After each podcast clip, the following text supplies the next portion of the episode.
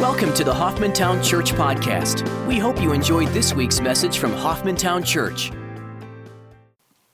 Uh, we're in some amazing times, aren't we? I was uh, this morning just incensed listening to Bernie Sanders grill somebody on their Christian faith. That is wrong. It should not take place. It is unconstitutional. It is not what America is about. Amen? Good grief. But we are in the end times. And I don't think there's any doubt about that.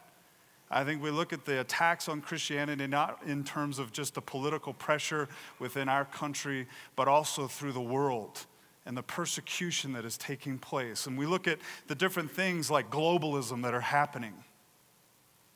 And these globalists who don't even want countries to have borders. Folks, you, surely we understand that's part of the end times, right? I, we could get on to political mantra here, but I think what my fear is, is that we think this is a political issue. This is a belief system. This is about religion. This is about what people think and believe at the very core of who they are. And if, as the church, we don't stand up and say something about this, that it's not just separation of church and state, it is what you believe, and it is rooted and grounded in either truth or non truth. That's the issue.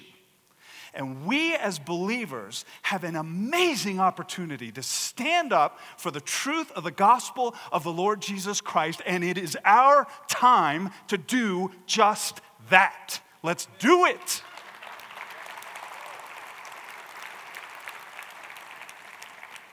And I got to get off my hobby horse here. I'm sorry.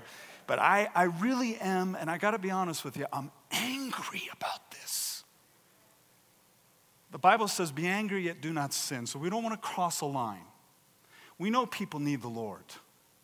We know that.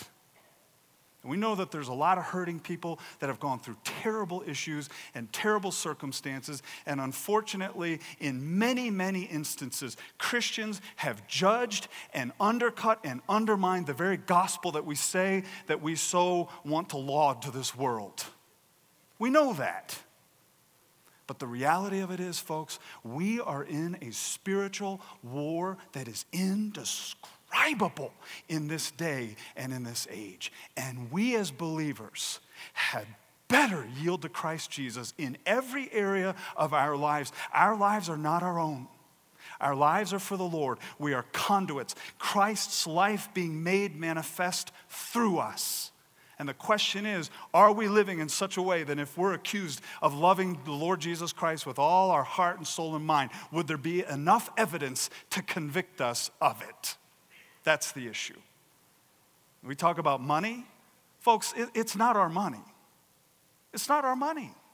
It's God's money. The question is, what does He want to do with it? Material stuff, our time, it's not ours. It's His. He's the Lord of all, and He holds all things in His hands. And He has a plan, and nobody can stand against Him. Nobody will thwart Him in the midst of what he has decreed will take place. Do we believe that? Do we believe it? Are we living it day by day?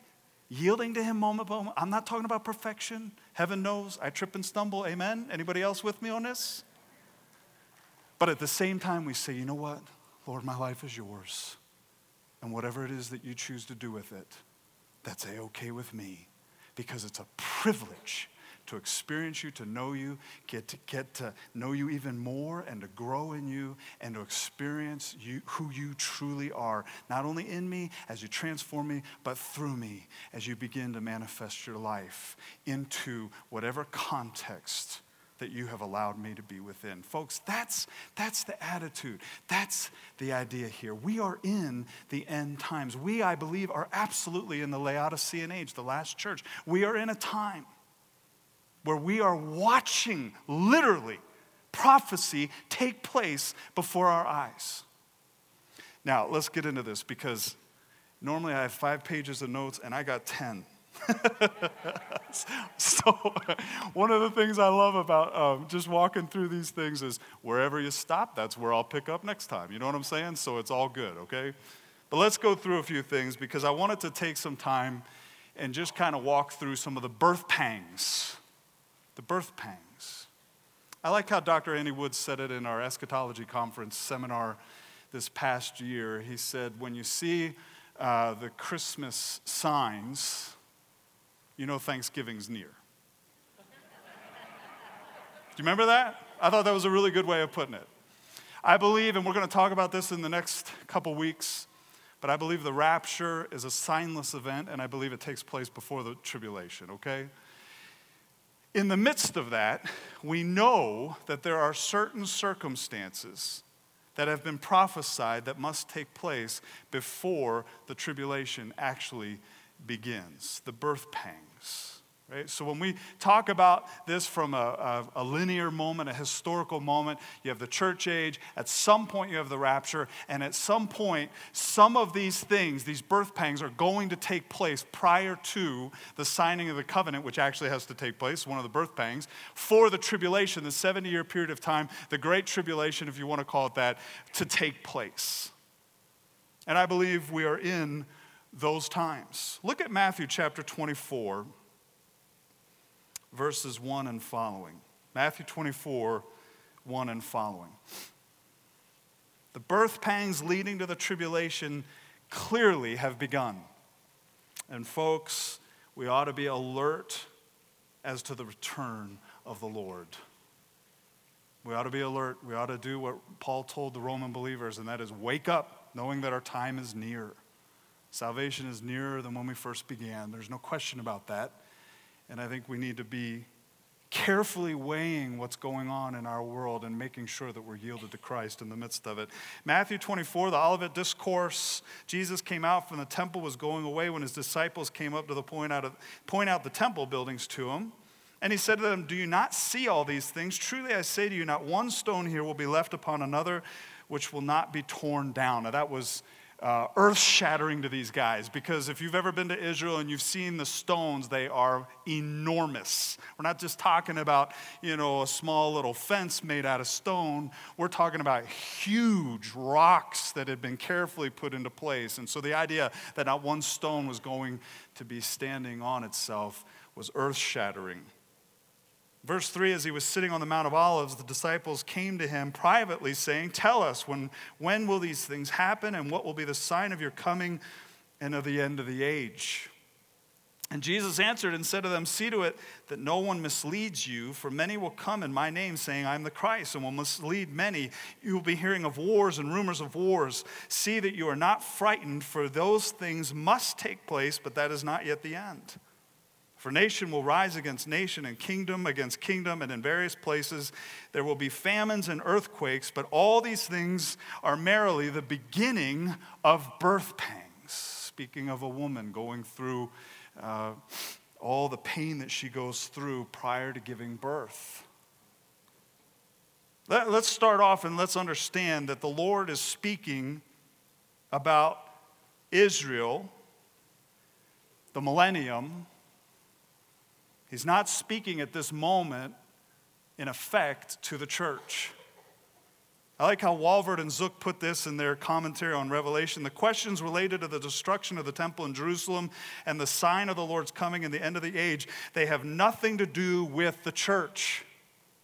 The church is not present in any sense in chapters 24 and 25 of Matthew. The disciples' questions related to Jerusalem, Israel, and the Lord's second coming in glory to establish his kingdom. So understand the context. The Lord is speaking to these Jewish believers about Jewish things.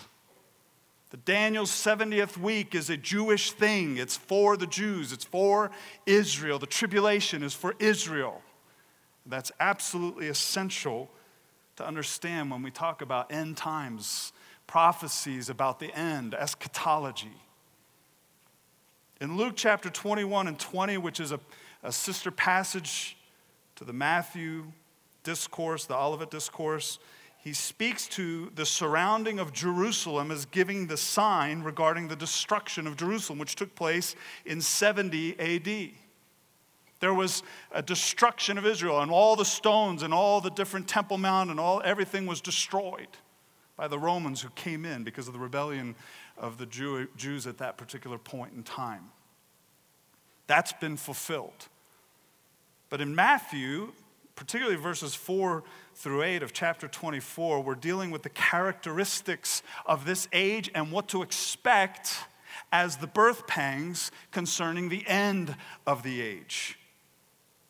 Verse 4 Jesus answered, said to them, See to it that no one misleads you, for many will come in my name, saying, I'm the Christ, will mislead many. You will be hearing of wars and rumors of wars. See that you are not frightened, for those things must take place. And then there's this phrase, but that is not yet the end.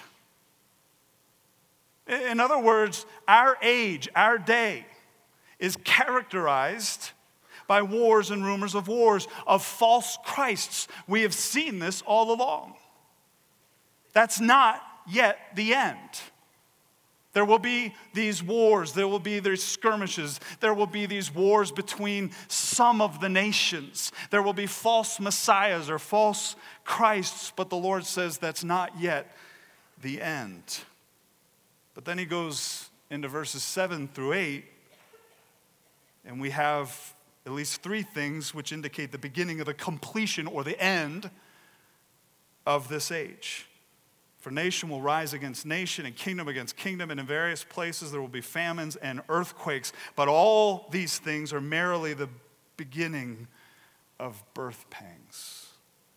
Nation will rise against nation, kingdom against kingdom, famines, earthquakes. In other words, there will be worldwide war. There will be famines and earthquakes. And that is what is the beginning of the birth pangs. Well, there's at least nine birth pangs, nine prophecies leading up to the tribulation. Three of them have already happened, they've been fulfilled. And the rest, the other six, are still prophetic in nature. So let's walk through this. Where does World War I and World War II fit into this? World War I began in 1914, and we were introduced, thrown into a century that has been unprecedented in human history. I believe these are specifically what the Lord was speaking of in the Olivet Discourse when he talks about the nation rising against the nation, the kingdom against kingdoms. Whether it's Matthew 24, whether it's Mark 13, whether it's Luke chapter 21, this is what the Lord was talking about. World War I led to the rise of Zionism, and World War II, which was simply an extension of the First World War, led to the reestablishing of Israel as a state, which is an absolute key prophetic moment with regard to the end times. I don't know if you've ever really studied World War I and World War II. I just got finished a book a week ago about World War II and an individual that was actually in Poland helping uh, rescue American POWs because the Russians had refused to help them get back home. Indescribable. When you talk about World War I, there's approximately 135 countries that were involved in World War I, and 9 million people were killed. World War I. Trench warfare. All quiet on the Western Front. Have you read that? Indescribable. The gas, all the stuff that they went through, it's, it's, it's indescribable. In World War II, almost every country in the world was involved. Think about that. Nation against nation, kingdom against kingdom. Almost every country in the world was involved in World War II. Estimated 70 million people were killed. 70 million people. America alone had 16 million people serve in the war. Some of you, I believe, are still here today. Thank God for your service. An estimated six to eight million Jews were killed during World War II. That's unimaginable. Places like Auschwitz Buchenwald, Dachau, Sobibor, and many other camps became infamous monuments of satanic evil targeted directly at the Jewish people. I've been to Israel three times, been blessed to do that with Gail and Reggie and the groups that have gone. And going through the Holocaust Museum. Wow. In, indescribable. Indescribable. The horror and the evil that took place is beyond the ability to put it into words, to describe.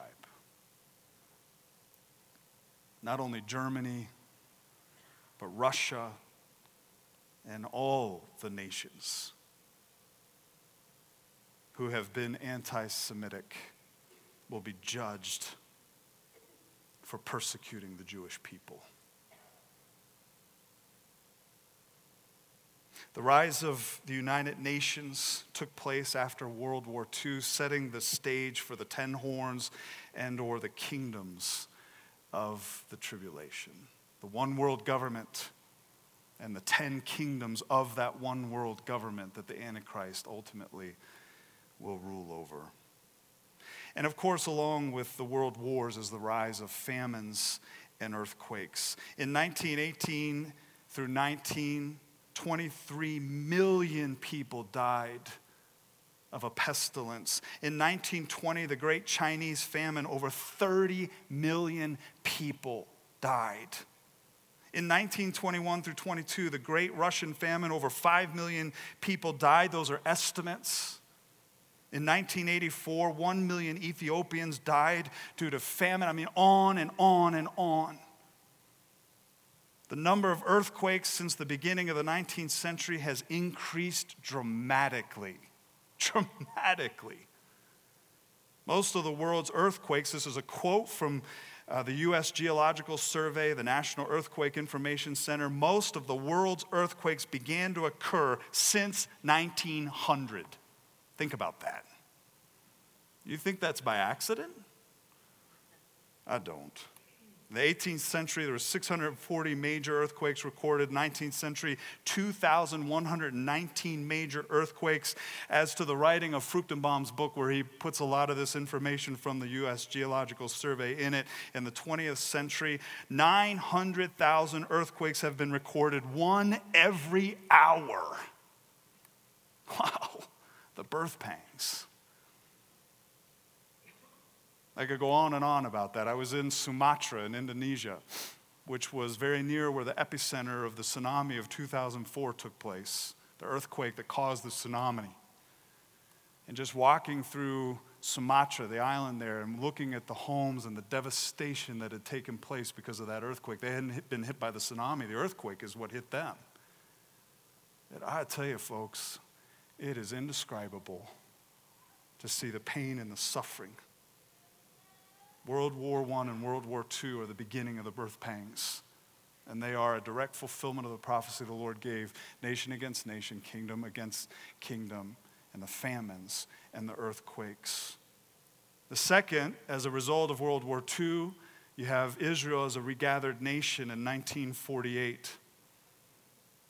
Let me just walk through several passages in Ezekiel with you. Ezekiel chapter 20, verses 33 through 34. As I live, declares the Lord God, surely with a mighty hand and with an outstretched arm and with wrath poured out, I shall be king over you. I will bring you out from the peoples and gather you from the lands where you are scattered with a mighty hand and with an outstretched arm and with wrath poured out.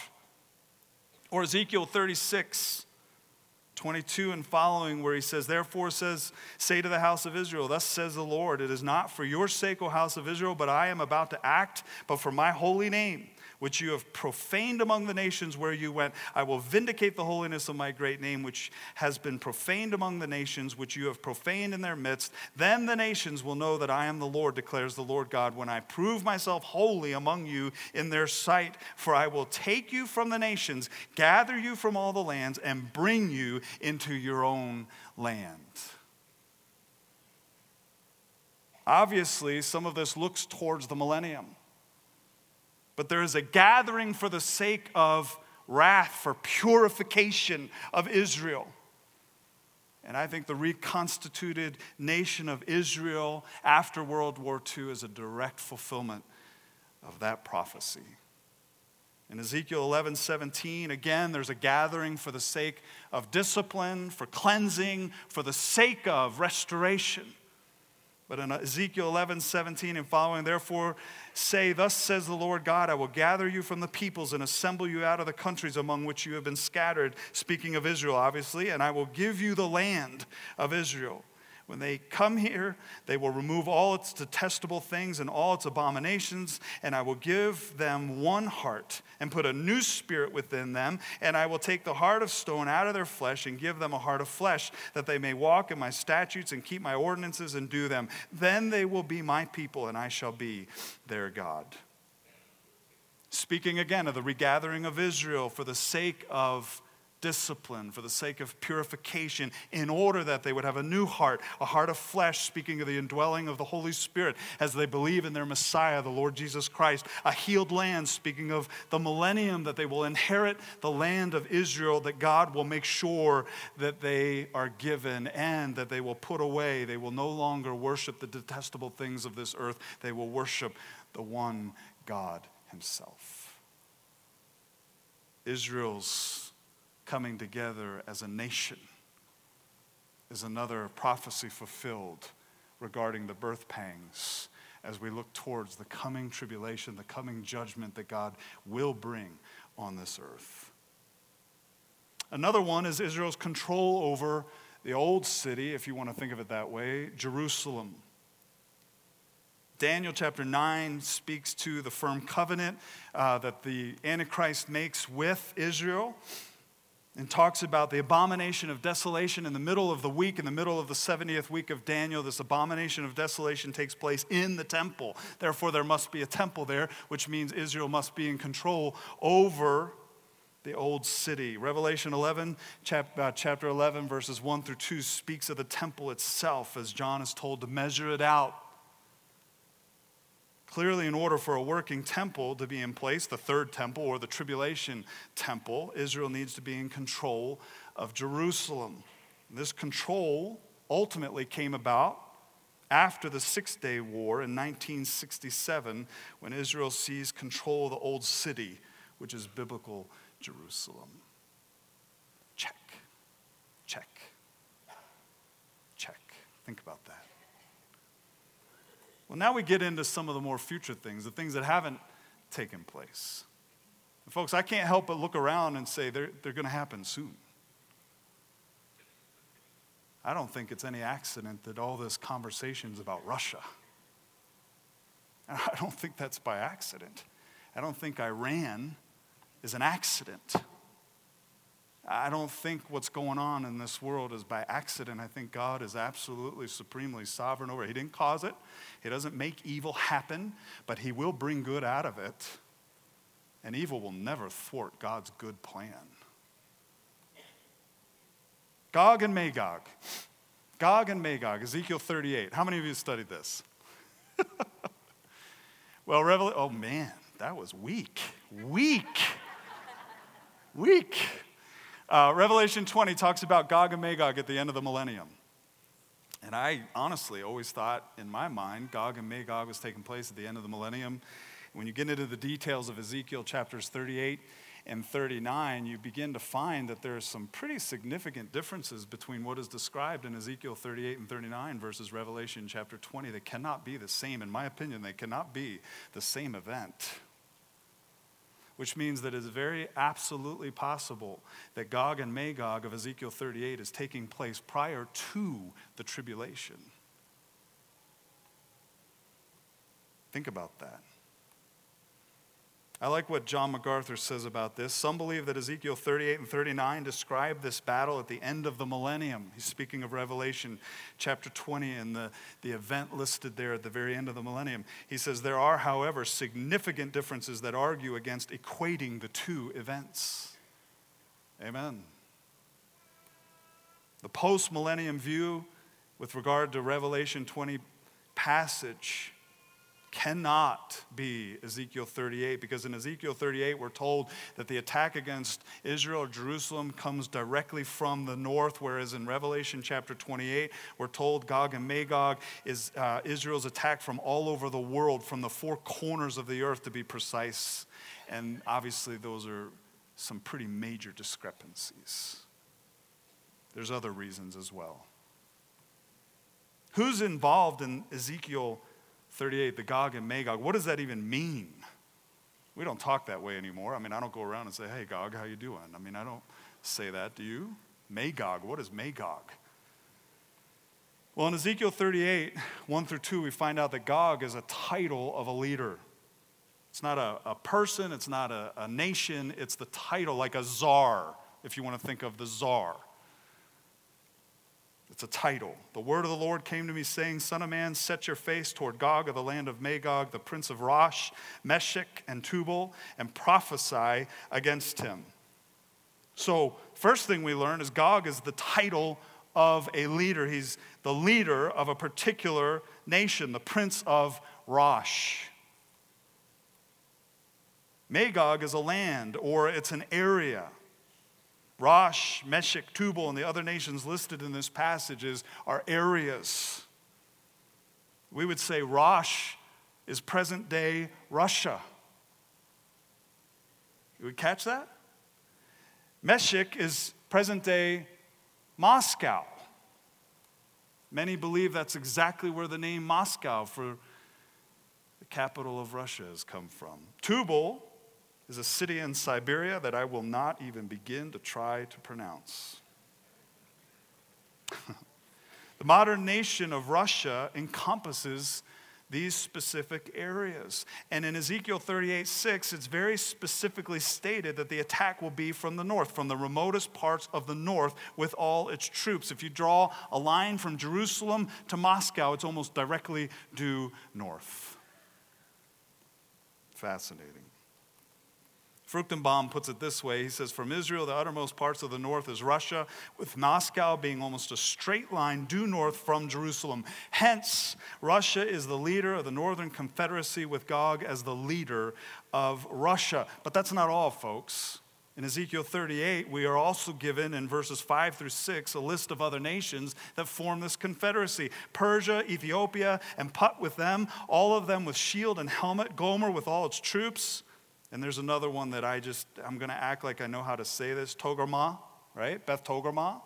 Is that right? From the remote parts of the north with all its troops, many people with you. So, included in this northern alliance with Russia is Persia, which is present day Iran, Ethiopia, or some of you have, have the translation where Ethiopia is not there, but Cush is the word that's used. That's Ethiopia. Put, which is Somalia, Gomer, which is Germany or parts of Germany, and Beth Togarmah, which is Armenia. Think about this. This is a northern alliance with Russia that is coming directly against Israel. Fruchtenbaum puts it this way in answer as to who is involved in this confederacy, it is Russia and the allied states of Iran, Ethiopia, Somalia, Germany, and Armenia. I don't know if you're paying attention to what's going on in our world today, but I'm amazed at what's going on. And when I start reading off that list of nations, and I look at how the leader of Germany is coming against America right now, there, there's no other way to say it, folks. That's what's happening. I don't care whether you're a Trump supporter or not. The reality of it is, we have a satanic moment that is taking place where the birth pangs have already begun, and we are. What happens when somebody is in labor? Do the birth pangs lessen the longer the time goes on, or do they increase in intensity and rapidity? We are coming close. The question is are we ready? Are we watching what's going on? And are we aware that in the midst of this, literally the Lord could come back at any moment?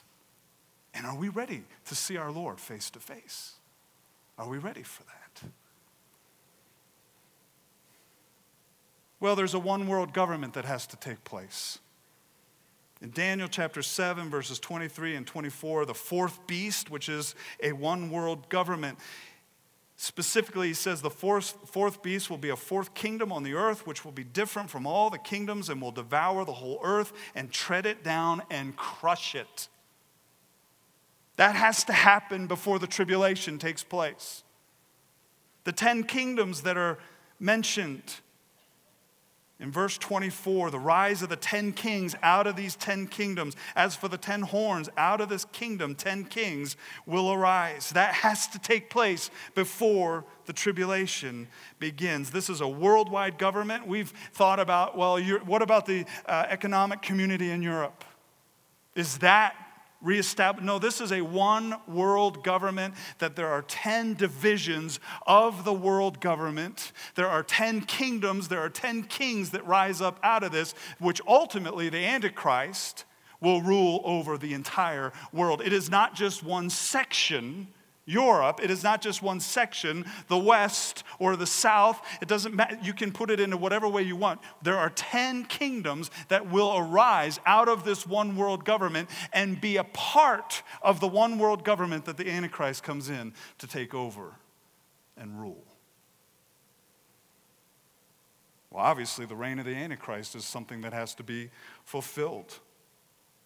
Out of this one world government, the ten horns, the ten kings, will come one who will rule. In Daniel chapter 7, verse 24, uh, the second part of that verse makes that clear. Another will rise after them. He will be different from the previous ones and will subdue three kings. Second Thessalonians chapter 2, verses 1 through 3 speaks of the rise of the Antichrist's power and the revelation of who he is. He says, Let no one in any way deceive you, for it will not come unless the apostasy comes first and the man of lawlessness is revealed, the son of destruction, who opposes and exalts himself above every so called God or object of worship, so that he takes his seat in the temple of God, displaying himself as being God.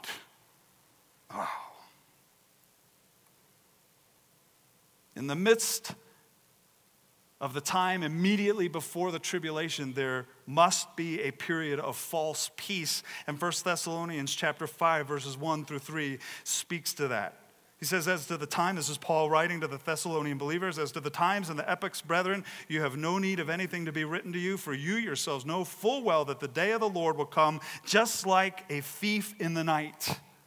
While they are saying peace and safety, then destruction will come upon them suddenly like labor pains upon a woman with child, and they will not escape. So, not only is there the rise of the Antichrist, there's also a period of false peace that takes place directly before the signing of the covenant, which is the last birth pang, which at that moment, the signing of the covenant by the Antichrist with the Jewish leaders concerning the peace, this false peace, at that moment, a clock begins. And that's called the seven year period of the tribulation or the great tribulation or Daniel's 70th week. In Daniel 9:27 is a firm covenant. He will make a firm covenant with many for one week. There's your treaty. All these signs, the first three which have occurred, the last six which are yet to be fulfilled, are necessary prior to the beginning of the tribulation. Folks, I believe we are dead square right in the middle of this. And I believe things are rapidly, rapidly picking up pace. And the question is are we aware and are we ready to see our Lord face to face? Because I believe the Lord Jesus Christ could come back at any time during any one of those birth pangs. Those birth pangs are not necessary to take place before the return of the Lord to get his church. Romans chapter 13, verses 11 and following says this Do this, knowing the time, knowing the time, that it's already the hour for you to awaken from sleep. For now salvation is nearer to us than when we believed. The night is almost gone, the day is near, therefore let us lay aside the deeds of darkness and put on the armor of light. Are we awake as believers? Do we understand the times? Are we walking day by day in anticipation of the Lord's return? How does the activity of our lives reflect what we say we believe? When we say we believe something, shouldn't our actions coincide with that? The truth is, our actions should be an outflow of what we believe. Is that the case? Is that true? How are we living our lives where the testimony of God's grace is being revealed through us? How are we aware of the people around us that are hurting, that don't have hope? How are we loving one another as a church body? How are we serving one another, helping one another, participating in the things that the Lord has for us?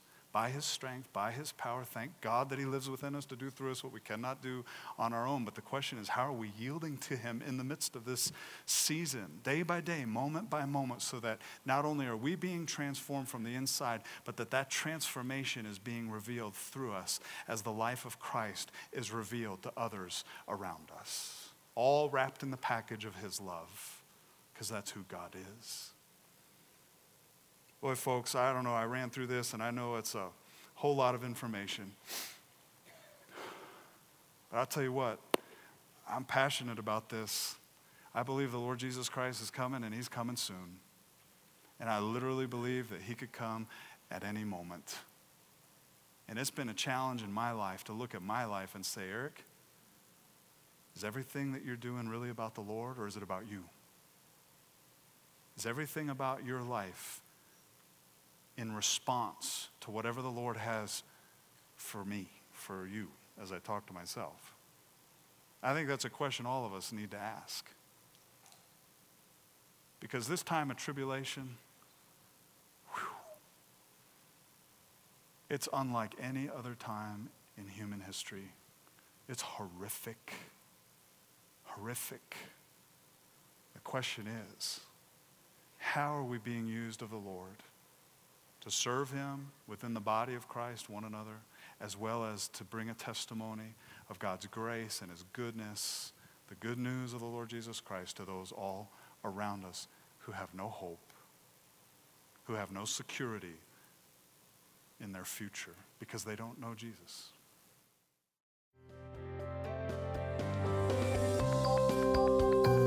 Thanks for listening to the Hoffmantown Church Podcast.